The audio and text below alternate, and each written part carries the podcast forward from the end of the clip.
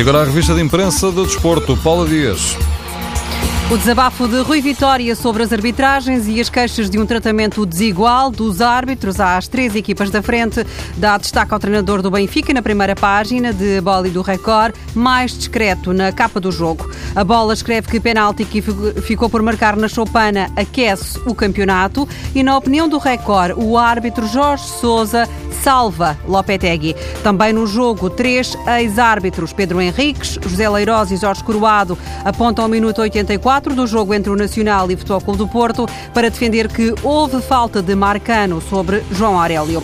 Esta manhã há duas favas e um brinde nos jornais. A propósito do sorteio da Liga Europa, o brinde é para o Braga, que joga com o Sion. As favas são alemãs, uma para o Sporting, com o Bayer Leverkusen, a outra para o Porto, com o Borussia Dortmund. Lopetegui Lopetegui quer acertar velhas contas neste regresso à Alemanha. O jogo lembra a goleada que os portistas sofreram a época passada em Munique, 6-1, na altura nos quartos final da Liga dos Campeões. E esta frase do treinador espanhol: o Borussia é uma equipa muito forte, mas nós também. Jorge Jesus queixou-se do sorteio, mas também já disse que eliminou uma vez o Bayer Leverkusen quando estava no Rivaldo.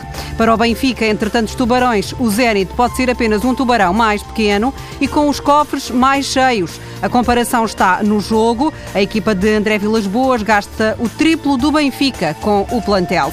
Faz hoje 22 anos, mais de duas décadas depois, sobre o acidente que o deixou numa cadeira de rodas. Sherbakov diz ao Record que neste tempo todo, sentado numa cadeira, mantém-se em forma, não teve doenças graves. Sherbakov também revela que Bruno de Carvalho quis contratá-lo, mas ele recusou. O antigo jogador do Sporting conta que a função dele seria procurar jogadores e que o pagamento só seria feito quando eles fossem vendidos. Sherbakov preferiu manter-se como funcionário do Lokomotiv de Moscovo.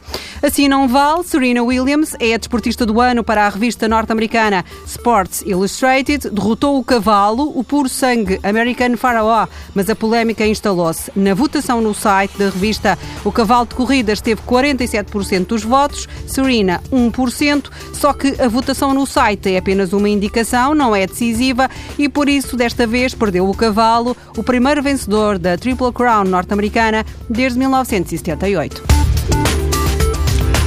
A revista de imprensa do desporto com Paula Dias.